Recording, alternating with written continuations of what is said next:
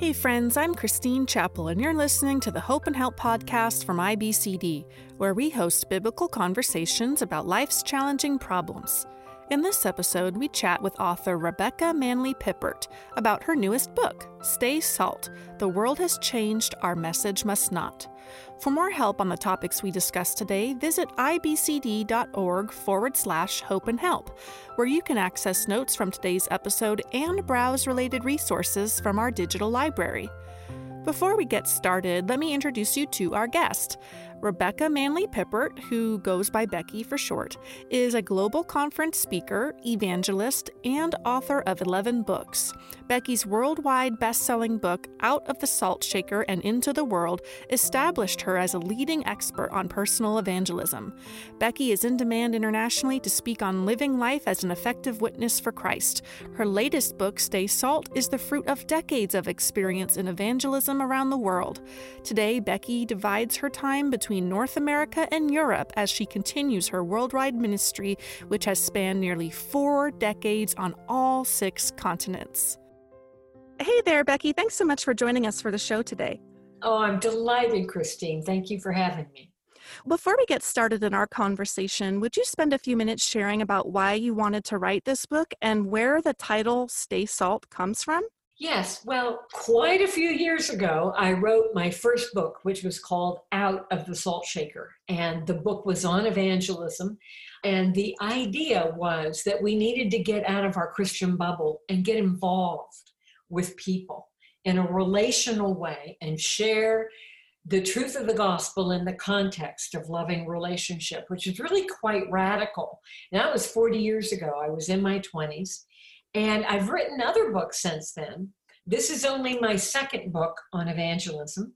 Most of my ministry has actually been on many different aspects of evangelism. But I wrote it because the world has changed so much since I wrote Out of the Salt Shaker. Now, what's the same is the nature of evangelism, the way that Jesus did it, and this beautiful uh, relational way, the power of the Holy Spirit, the power of the gospel, those things have remained the same. But what's changed? The world has changed dramatically. Uh, we have witnessed in our sort of what I would call postmodern times the lethal distortions of postmodernity and the impact this has had just on American culture, much, much less anywhere in the West, hmm. is astonishing. You know, from uh, the collapse of absolute truth, or uh, going from an understanding of authority to personal preference. Everything is personal preference. The sexual revolution. I mean, there's so many things.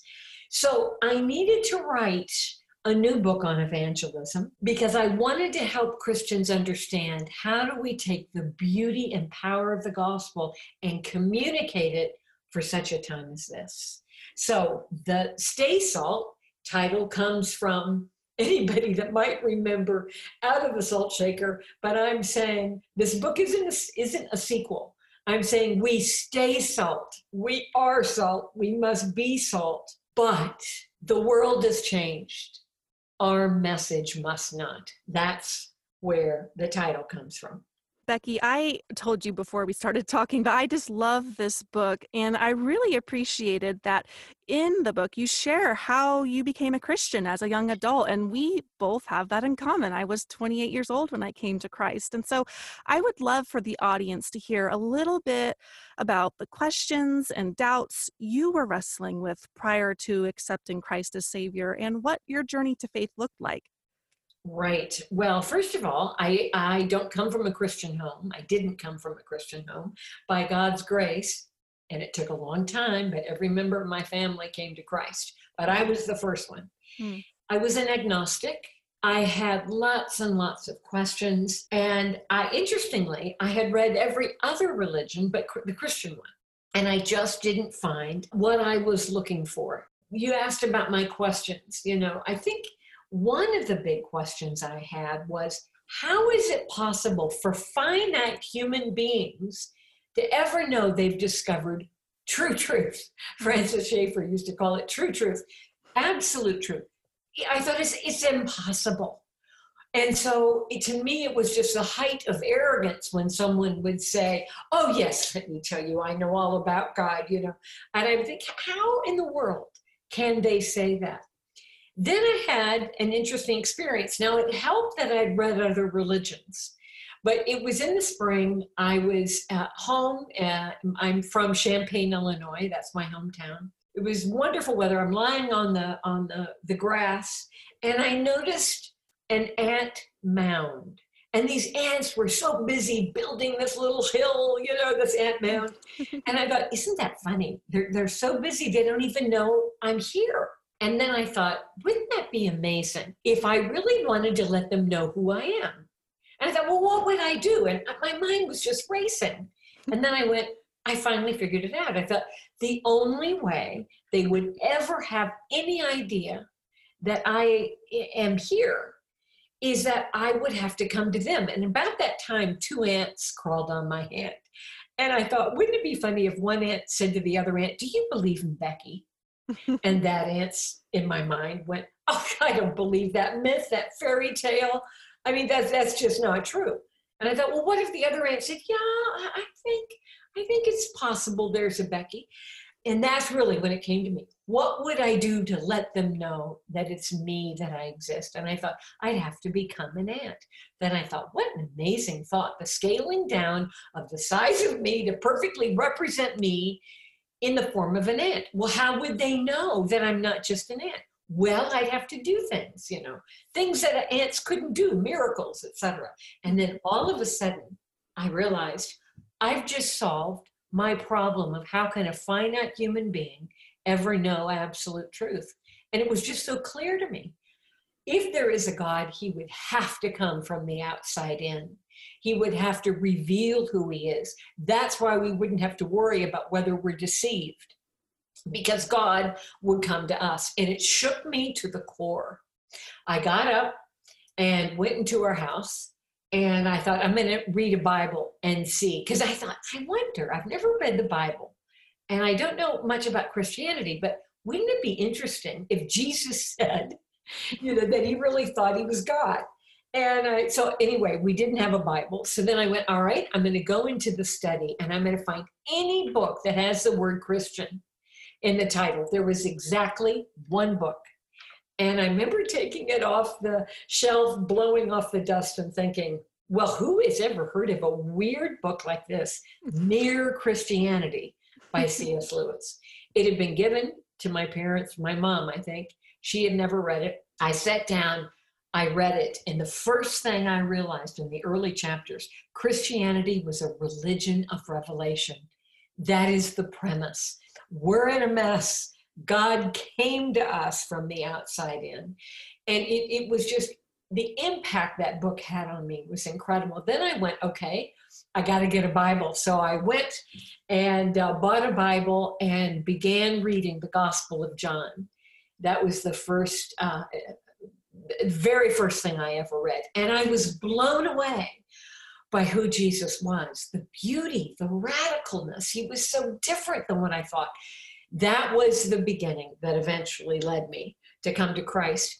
And I think it's also why I've always cared so much about evangelism because I wasn't a Christian and became one, and because I prayed for so many years for my parents in particular to come to Christ and my grandparents, and they did.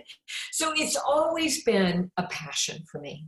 Well, thank you for sharing that, Becky. I really relate to a couple of the points. And I think it's always really interesting, too, to hear, you know, what's the first book of the Bible someone reads when they first come to know Christ and how yeah. they came to land on that. I know for me, it was the book of Luke.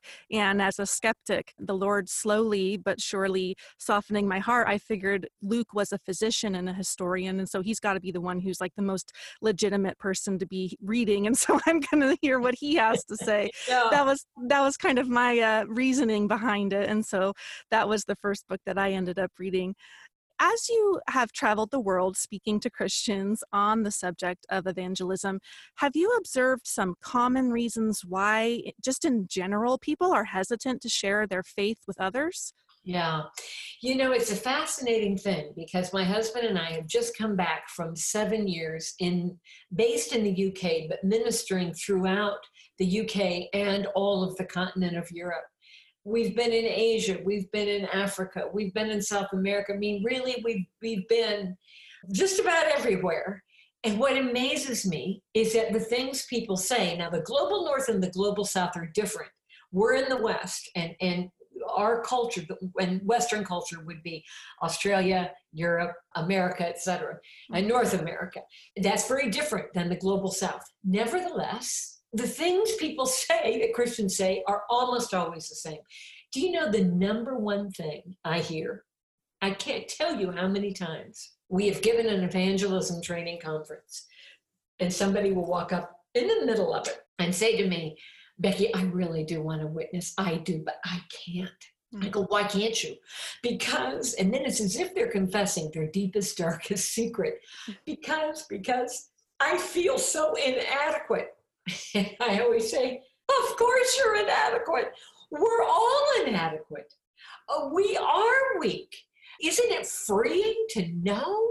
What did the risen Christ say to the Apostle Paul? My grace is sufficient for you, for my power is made perfect in weakness. And then Paul says, So I will boast all the more gladly about my weaknesses so that Christ's power may rest upon me.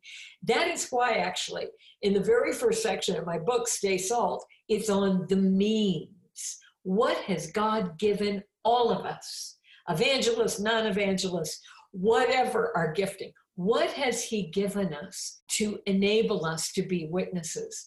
He's given us the Holy Spirit, He's given us the Word of God, He's given us the gospel, the beauty of Jesus. But more than anything else, what we've got to learn is to celebrate our smallness, celebrate our weakness as we lean on the power of the Holy Spirit. Now, that's the first thing. I'm inadequate. Second thing, I just don't know enough. I don't understand the gospel enough. I don't know how to defend it. And actually, the second section of Stay Salt is on the message, the means, and then the message, in which we can look at, okay, because this is what I find from all the years of doing evangelism training. What is the gospel?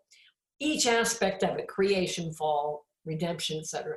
What kind of pushback are we going to hear from skeptics? And how do we answer them? And how do we help them connect their longings and show them why they're so beautifully met in the gospel? So the first is the means, which is the answer to I'm inadequate. mm. that God is the great the great evangelist and he goes before us and he's works through us through the Holy Spirit. Secondly, I don't know enough. That's why the we need to understand the message. And then the third thing I always hear is I'm just not confident. I am afraid. I have so many fears. I don't know how do I start? How do I bring up the topic of faith naturally? What if they ask me a question I can't answer? I mean, it's always the same. Yeah. And so then we look in the model how did Jesus engage in evangelism? And how do we deal with our fears? And how do we reach spiritually close people?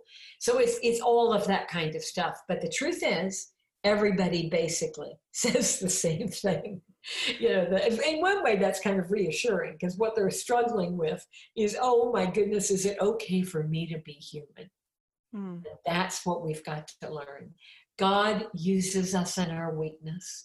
God uses us in our inadequacy, and He wants us to connect as a human being to a human being and to, to celebrate our smallness and depend upon His power. When I was a new believer, the thought of evangelism actually really terrified me. I specifically yeah. remember telling an evangelist friend that was part of the local business community that I was networking in at the time uh, that I was certain I would never do anything at all remotely close to evangelism because of the reasons that you just mentioned, but also because, you know, as a new believer and at this point just starting to learn about what spiritual gifts are, yeah. I thought that evangelism was for gifted people, like people who say, I know I have been gifted with the gift of evangelism. And I did not feel like I was that person at the time. And so, how do you help people work through yeah. that kind of a objection where they feel like, you know what, it's this is really just something for people who are gifted evangelists, not just for the everyday Christian. Oh, exact, Christine. I hear that all the time. And first of all, how do you help people to see? You know, when they say, I couldn't possibly, and that's what I hear all the time. I'm sorry, Becky, I don't have the gift. Mm-hmm. Thank goodness. Which is really what they're saying. Number one, why do we share our faith? Because Jesus commands us to. Go ye therefore. And what did he say, Christine? He didn't say, Go ye therefore, all you extroverts, uh, all you evangelists, all you clergy, go and make disciples. The rest of you just sing hymns, hang out, I'll be back. No, Jesus never mentions temperament, he never mentions gifting because it is a command for all of us to be his witnesses. The truth is, there are, you know, there are some God has gifted as evangelists, but it isn't required. Yet We are called to go and to be an effective, loving witness for such a time as this.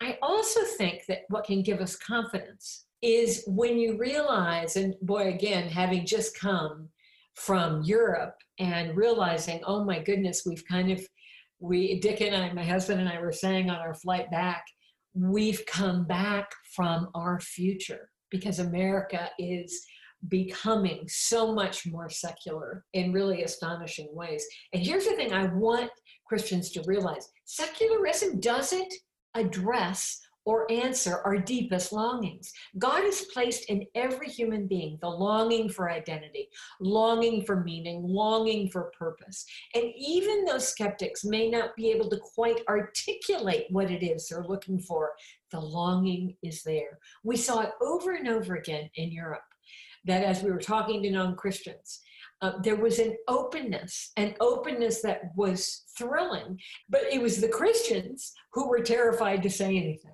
And so that was part of what we were doing is trying to help the Christians to say, no, listen, let's look at how you can do this.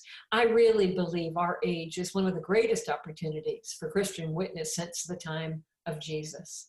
Now, that's one thing. Jesus commands us to. But why are Christians so reluctant to share their faith, besides what you said, and that is, it isn't my gift? Well, first, I don't think we realize that God is the great evangelist, and I've already said this, but it, it, it's important. He is the great evangelist who is delighted to use us in our weakness. God has always used the weak. You, you go through uh, you know, the whole of the Bible, and He's using weak people and delights to do so.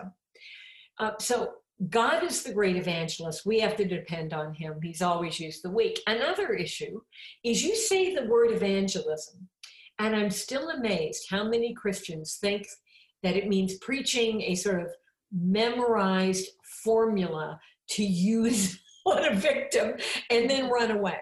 Yeah. Uh, rather than to really get engaged to non-christians find out what are they thinking what are their questions what are their obstacles what are their needs but the other thing is that it's not just that we um, have a wrong view about evangelism I think, and I think this is much more common today, that we have redefined evangelism in a way that isn't biblical. Mm-hmm. One of the things I hear all the time in the West is, well, our task is to demonstrate the gospel, not tell the gospel. And what I hear endlessly quoted is the idea attributed to Francis of Assisi that we are to, quote, preach the gospel and, if necessary, use words. Well, first of all, there is no historical evidence that Assisi ever said that. And if he did say it, he was wrong. Biblical evangelism is bearing witness for Christ in three ways through who we are, that our lives demonstrate the, the fruit of the Spirit. By what we do, that's another aspect. That's the visual. Um, who we are and what we do actually could be the visual aspect of evangelism. And that is where we are to care for the poor. We are to care about our cities. You look at the apostolic church, the early church, and the tremendous way they witnessed through the way they cared for many of the social needs in their day. So it's who you who we are, what we do, and what we say. And I have to say, I believe in the Gospels and the, uh, uh, the epistles. The, and Acts, the book of Acts, the primary emphasis, all three are important. Who we are, what we do, what we say, all three are required, but the primary means is the verbal. Now, if you don't have a visual to back it up, you're going to run into trouble. People have got to see we put our money where our mouth is. But the truth is, the verbal is absolutely where we're the weakest in the West. And the, the world is changing so much. We've just got to know how to communicate the gospel for such a time as this. There was a striking statement you made in the book that really captured my attention. I think because I still lack confidence in this area, but I also get excited like when I'm talking to you about it. And I hopefully the listeners at this point are like, yeah, I want to be better at this too. I want to share my faith. You say that quote, evangelism is still easier than we think and harder than we imagine. It is both exciting and deadly serious. Can you explain what you meant by that observation? Right. The first thing, and I would say as I look over my life, as an evangelist, as an evangelism trainer, is that I, I, and I still say it today, evangelism is so much easier than I ever assumed. If you're following Jesus' way, we'll, we'll talk about that sometime in, in this interview, but when you look at the way Jesus did, well, actually, I can even say it now. When you look at the way Jesus always engaged with people, took time for people. He wasn't pushing on to another person in case the person he was speaking to didn't seem open. He loved people. He found out by asking questions. He was respectful. He would shed tears. He had compassion. Jesus was radically identified in love. He was radically different in holiness. He spoke truth. He was bold. He was courageous he spoke truth in, in love, but he spoke truth. If you're following Jesus' way, compassion, engaging in relationship, asking questions, sharing the good news in the context of love, you're going to find that people are much more open to having spiritual conversations. Uh, than than you probably thought. And this this is even in the surveys with Pew and elsewhere, they're saying even with all the changes in our culture, non Christians really are open to engaging in dialogue. They don't want to be preached to, but they're really open to engaging in dialogue.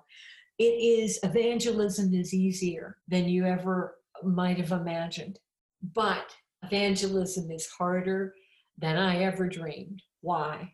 Certainly, this would be a secondary reason, and that is that our culture it has become increasingly uh, more hostile to faith it's really hostile more, though, to a caricature of Christianity mm-hmm. that the media portrays or cultural elites portray. It's, it's. I, I, think that's where the hostility lies more than than in what true Christianity is. But the real problem and why evangelism is always harder than we think. We have an enemy, and Satan is absolutely determined to try and scare us to death, to intimidate us to rouse all of our fears. And we've got to continually remember don't be surprised if, if you run into some challenges, expect it, but also realize Jesus defeated Christ at the cross. He is a defeated foe, and we have to be sensitive and aware of the enemy's tactics, but realizing we have the most powerful resource in the whole world. We have the power of the presence of Jesus in us through the power of the Holy Spirit. So, those are the two reasons why I would say it's both easier and harder it's one thing to share the gospel with those we know who are, like you said, open to spiritual things or open to dialogue, perhaps, and they've expressed some kind of curiosity or interest. But it can be a lot more intimidating to engage someone that we know is a vocal skeptic of the mm-hmm. Christian faith. And you observe in the book, you write, quote, skeptics can tell if we are merely reciting a set of beliefs or if we have fallen in love with the one we are proclaiming. Would you unpack that contrast and explain yeah. the difference it makes in our witnessing efforts? I think the first thing is that uh, it is so true that non Christians can tell two things right away. One, if we are spe- when we do share our faith, if we're speaking about somebody we really know and we really love, Uh, and we shouldn't be embarrassed to express our delight and our love in, in who God is. Now, how do we deepen and, and experience falling in love with Jesus all over again? You need to keep reading the Gospels. Yeah. Read them again and again. Look at the way Jesus approached people, how he approached unbelievers. Fall in love with Jesus. I mean, ask God for that, and God will, will give you that. Um, but boy, reading the Jesus stories, I tell you, one of the things I most love to do with my skeptic friends is to do a study together on the person of Jesus, whether it's just one non Christian and me or whether it's several skeptics and me. It is so exciting because he's so powerful, he's so beautiful, he's so radical. They're always stunned. So bring people into the presence of Jesus. Okay, so that's one thing. And that is, we have to fall in love with Jesus. But I tell you what comes before that. Non Christians can tell if they're an evangelistic project or if you really care about them. They can smell the evangelistic project thing. I mean, they can smell it in an instant. And so, what's going to come first is they will realize, huh, this person, even though I didn't know if I even like Christians, they like me and they care about me and not just about what I, you know, my, they wouldn't use the word salvation, but not just maybe my spiritual state, but they genuinely care about me as a whole person. So that's usually, that's what comes first. And then as they see your love for them. But you also asked in this question, what do you do when you're meeting somebody who seems to be um, a vocal skeptic? And I, I think, and somebody that might be more spiritually closed. And if it's okay, do we have time if I just give you an example? Oh, please do. I'm okay. yes. all right. Now this is in Stay Salt. This is in my book, but it didn't happen all that long ago. And I'm on a plane. I'm flying somewhere, and it was a long flight. And I had uh, was working on my talks, and this woman next to me kept asking me questions. And after a while, I realized I've got to put away my material. She wants, she really wants to talk. And so I do what I always do. Silently, I prayed a prayer and I said, Lord Jesus, help me. And Holy Spirit, come and open my eyes. Let me genuinely connect with her and open her eyes and guide this conversation. So you always pray first. There's a second thing you do when you're talking with somebody. I know this is assuming this isn't a person you know well, it's different when it's a, a friend. Find common ground. Because what happens when you find common ground? What are your common interests? What do you really enjoy the same? Once you establish common ground, you're connecting authentically as human beings.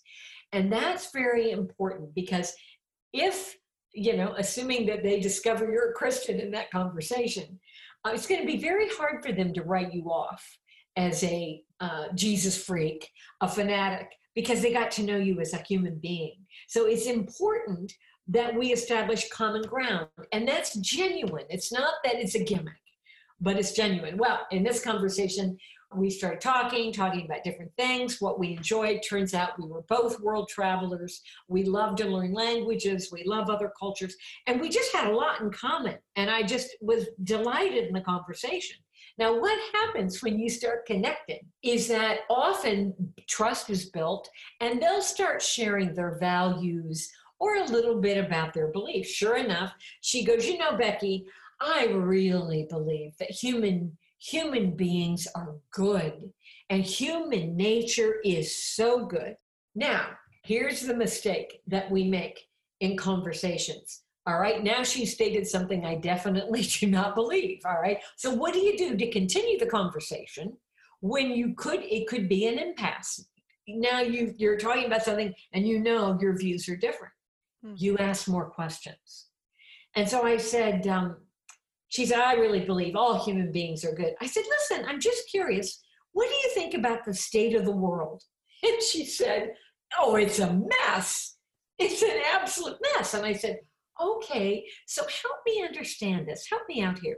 How can the world be a mess if human beings are all only good? She went, that is a very good question. She goes, all right, let me let me just think for a minute. And she said, here's what I think the source of the problem is, at least in America. I think we've got two primary problems. Either we have addiction issues, and we need recovery, or we're psychologically wounded and we need therapy. Don't you agree, Becky? And I said, Yes, I do agree that those are significant problems, and I agree that those solutions have truly helped people. But I've got a question. I said, What if a person learns to live in recovery from their immediate addiction only to discover that their problem is deeper still? What if they find out their ultimate addiction is to themselves? What if they've got a heart problem?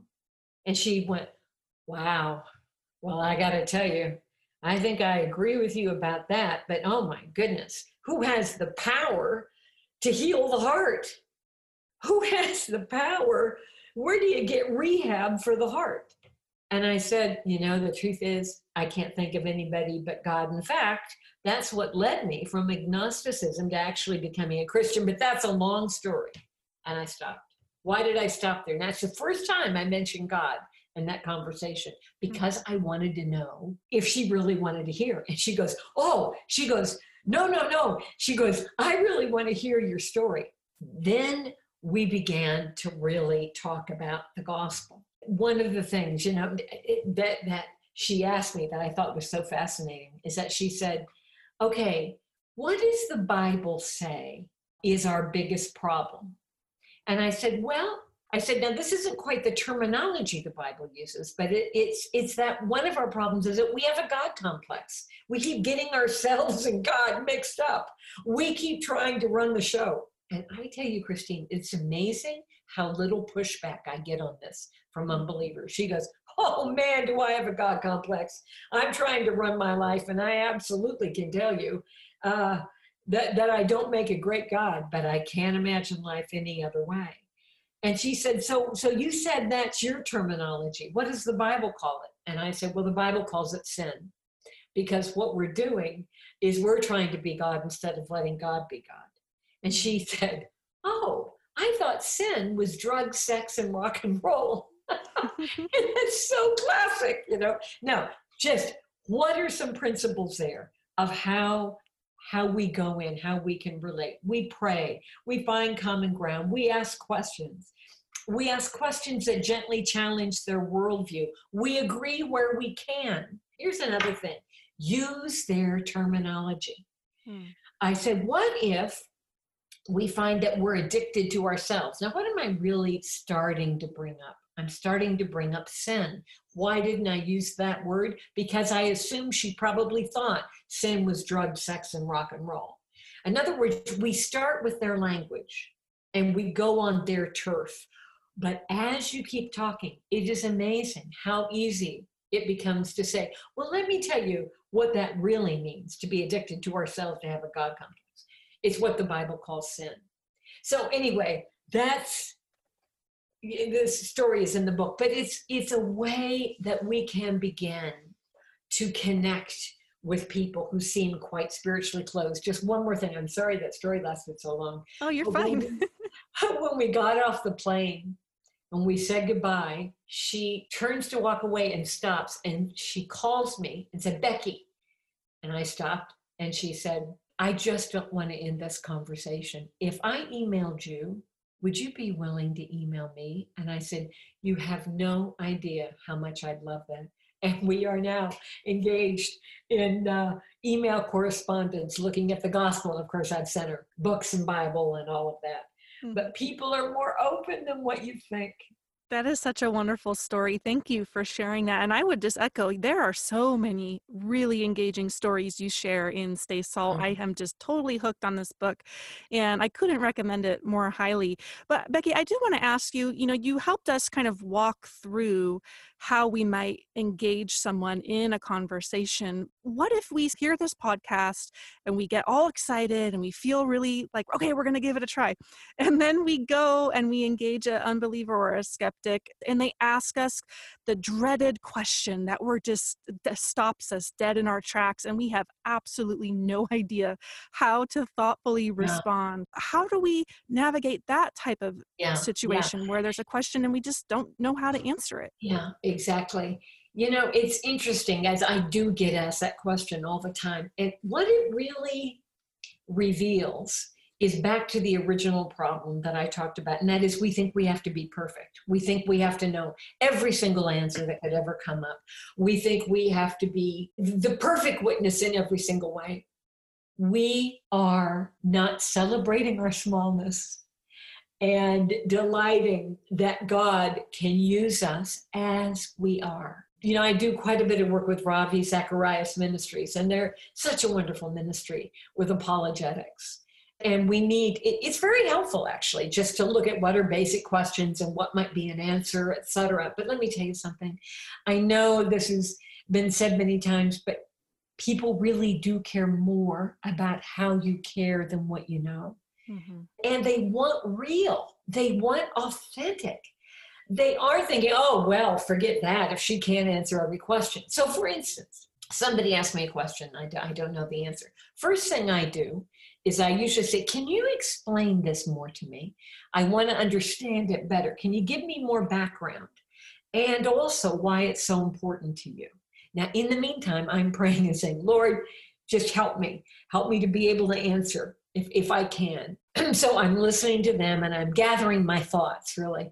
And you know, often I will listen very carefully to see how they ask the question. Well, where is God in suffering? you, you and you feel a lot of anger. Mm-hmm. And so, what I will often say is that is, eh, particularly on the question of suffering, um, that is the most important question and the most difficult uh, because God reveals himself as a loving and tender and merciful God. And yet, there is suffering. So before I would get into even some kind of answer, I would say, But can I say something? You seem to have a lot of energy in the way you communicate that. I don't say, wow, you really seem angry. Mm-hmm. I say, you seem to have a lot of energy. Can I ask why? And almost every time, if they expressed a lot of anger in the question, it's, yeah, my mom died when I was four. Where was God? Now we know we're not just dealing with an academic question, we're dealing with a wound. Mm-hmm. And when you're dealing with woundedness, we need to identify and we need to express our love and our concern and to say do you know that uh, when now for example when when lazarus died and jesus went to his tomb he wept now there's a lot more behind that story and about what jesus was weeping about but but nevertheless you see a, a tender god. Anyway the other thing i would say so i'm, I'm looking to see if they um, the the energy that was expressed in that question i pray ask god to help me. I ask them questions about why it's important. If they have a lot of energy I, I, I ask them why. But i am so free to say that is a fantastic question and i haven't a clue what the answer is I am so glad God brought you into my life to sharpen me and let me learn. Now, I don't know the answer, but I'm going to look and find out. Uh, I hopefully find out. Can we get together and keep talking? Now, what do they see there? This is a real person. And not only that, but the question I asked didn't intimidate Becky, like, oh no, I don't know. It actually kind of made her excited because she's going to learn. You see, we, we've got to be real, we've got to be authentic. And there is such a hunger for real and authenticity today. Um, so people so often are worried about things that in the end of the day, it's not, it's really not the big problem. Well, Becky, we've got time for a couple more questions. So I would love for you to speak on a hot topic or a current event that is going on in the world as we record this podcast. The coronavirus is ripping through the globe, leaving a trail of fear and despair, isolation, and even death in its wake. Yeah. So, how might followers of Christ stay salt in times like mm-hmm. these in the face of global pandemics or some other kind of major catastrophe? I'm so glad you asked about this because never, when I when we wrote the uh, tagline to Stay Salt, the world has changed. Our message must not. Never did I dream when the launch, I think, is May 4th, that we would be. I, I was thinking about the tremendous change in the world since I wrote out of the Salt Shaker, never dreaming COVID 19 would happen. So, first thing we've got to look at is How is the world changing through this? I'm on a lot of, uh, being asked on a lot of Zoom conferences around the world to speak on evangelism right now. And the thing that that I hear from everybody is the spiritual openness right now because catastrophe at this level gets everybody's attention. It always has. The thing about catastrophe is that it the fog lifts and we're able to see reality more clearly. And what are people? And I mean, I just had 400 university students in all four, 40 countries in Europe, and they all said what their fellow students, and these are the most secular of the secular, they're saying, wow, I'm not in charge. They're afraid, they need help, they want hope. That's true everywhere. Do you know, an agnostic friend called me during this, and she said, you know, Becky, I always told you I was in charge of my destiny. But the coronavirus has opened my eyes to see I'm not in control. And to tell you the truth, I've always known it. But coronavirus pushed me to be more honest. And I said, How have you always known it? And she said, Because if I'm really God, which is what I assumed, what kind of God needs to take meds for anxiety? Hmm. I thought, wow, that is powerful. It's straight out of Romans 1. She was saying in her own words, I have suppressed the truth in unrighteousness. Then she goes, The truth is, I make it lousy, God. And I said, Oh, so do I. I said, So does everybody. I said, It is way beyond our pay grade.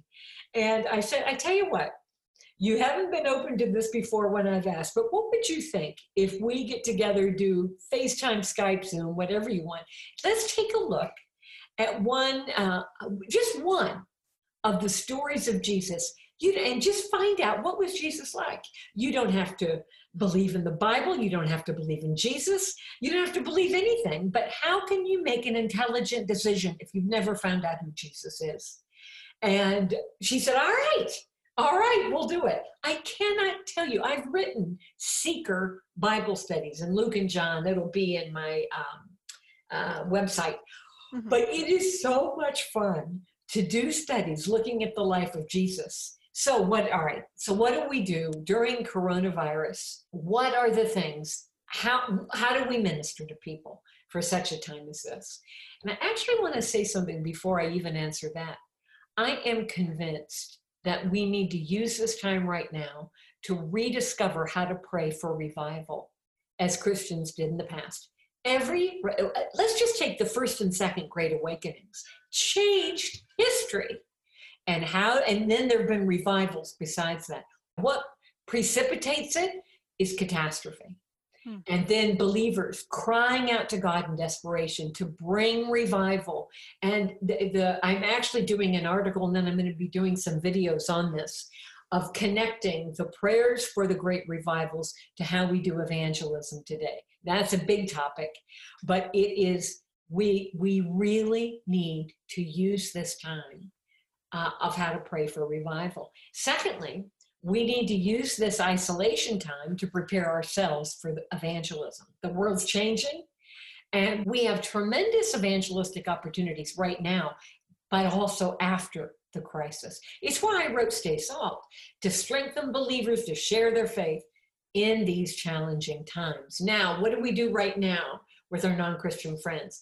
I love that model. It's not my own, but it's prayer, care, share. Uh, I think it might come from uh, Lausanne Committee for World Evangelism. I'm not sure. But what do you do? First step, pray. Ask God, Lord, who are the people in my life right now that you are seeking who may be open? And so you pray for them and you ask for power in the spirit, holy boldness, a lot of love. You know, ask God to help you. Then care. Call your non Christian friends or family members or um, neighbors. Ask them genuinely, how are you doing? How are you handling the stress? This is hard for everybody. Listen, express compassion. Ask them how to pray. And I would encourage you to take the risk if you feel the relationship is strong enough and say, could I just pray for you right now for these things that you're talking about? I really care about you and I'd love to pray and I want to talk again. Then the third thing, uh, and that is share, uh, asking them, how are you finding peace? And maybe not in the, um, I, usually what I'm finding is they're telling me, um, where do you find this peace? Where do you find, you know, uh, they're asking questions. And maybe not in the first conversation, but maybe in the second or the third. I'd suggest you do what I said to my agnostic friend. You know, Jesus is fascinating. Have you ever actually read the New Testament to see what he was like? You don't have to believe. You don't have to, but you need to at least know what he says. So it might be a fun thing to do in this social isolation. And in fact, you know what I'm praying about is that I'll not only be able to do it with one person, but I would love to be able to do it with several of my friends on Zoom where we can all see each other. Now, what you'll have to do, um, and I've got you know seeker Bible study guides that can help you, but you'll need to then send them, or they can they can download whatever the text is that you're going to do. And here's my experience: you do one study, they like it, they really do, and uh, they're going to want to do another. So uh, now my studies, I think, have six or seven. One's in Luke and one's in John. But oh my gosh, bring people into the presence of Jesus. There's nothing more powerful than the presence of Jesus. Anyway, I, I hope that is something that uh, our people that are listening might pray about and consider doing.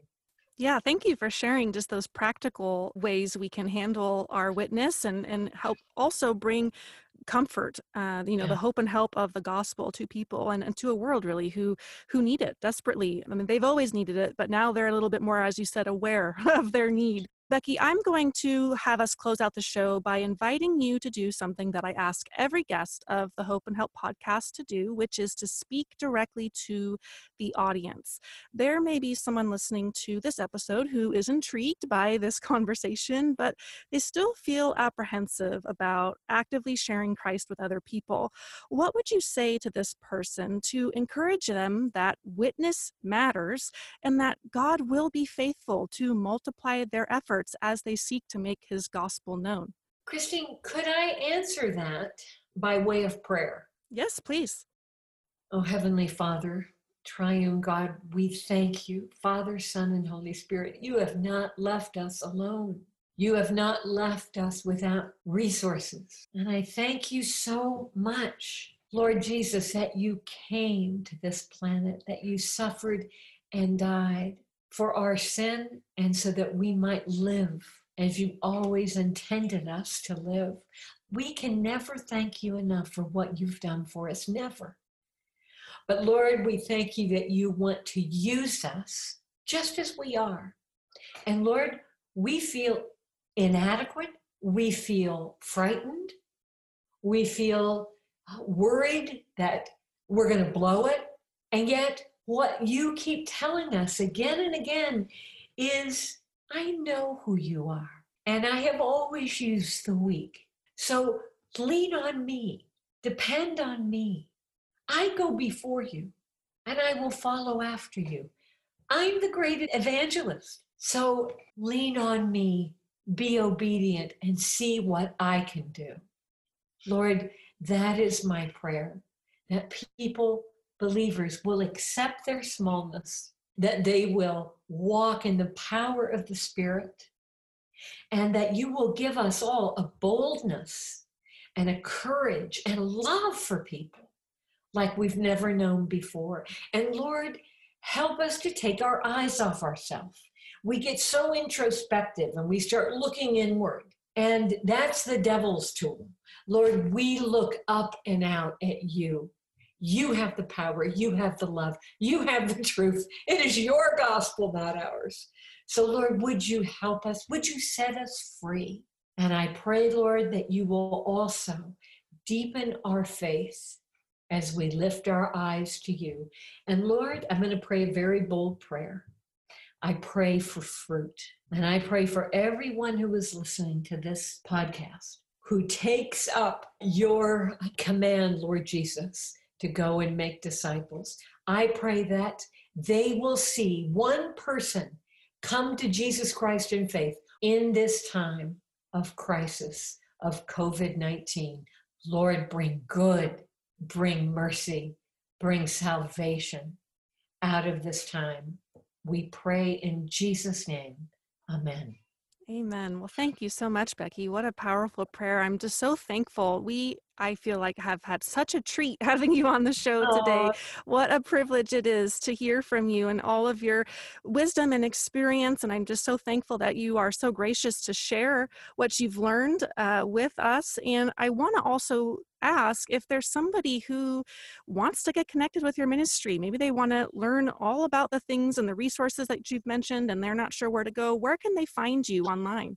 Right. Um, well, my website is beckypippert.org, O-R-G. And on the website, you'd find Stay Salt and you'd find the Seeker Bible Studies. I think they're called Uncovering the Life of Jesus. That was it. Uncovering the Life of Jesus and Discovering the Real Jesus. You'd find Empowered, which is the evangelism training. And oh, golly, a lot of other stuff. Um, so, absolutely, I invite you um, to pursue that and uh, hope that you enjoy what you find. Well, thanks again, Becky, for joining us for the show today. I know I was blessed by our conversation. I know that I will be coming back to this book, Stay Salt, time and time again, just for personal encouragement, uh, but also just to get myself better equipped to witness. Uh, my faith in Jesus Christ to uh, the people who are around me and even in my local church and counseling context. So thank you, thank you again so much. Oh, bless you. Before we let you go, I'd like to remind you to visit ibcd.org forward slash hope and help. There you can check out the show notes from today's episode. If you enjoyed today's conversation, why not subscribe to the podcast? That way you'll be notified when new weekly episodes release. Also, please don't keep the Hope and Help podcast a secret. If you know someone who could be encouraged by listening to this episode, please do them a favor by sharing it. Thanks so much for listening to today's show. Be sure to join us next time on the Hope and Help podcast.